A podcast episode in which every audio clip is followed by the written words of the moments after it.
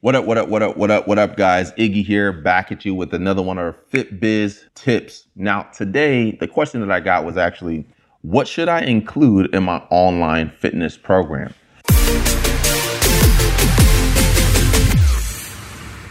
Now, there's a lot of different directions you can go with this, but one of the most important things that you need to have in your online fitness program is you need to have some nutritional protocols. You need to have a support system you need to have some exercise or activity protocols. And then you need to have a simple way to hold your clients accountable. So those are like really the most important elements. And even more important than that, you need to have structure, clear direction, and accountability.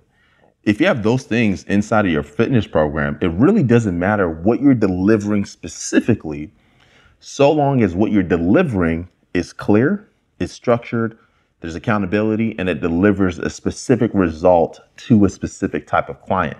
And when you're building out your program, you want to build it with one person in mind. Because when you build it with one person in mind, now you created a program that could potentially serve thousands of people who fit that one type of description.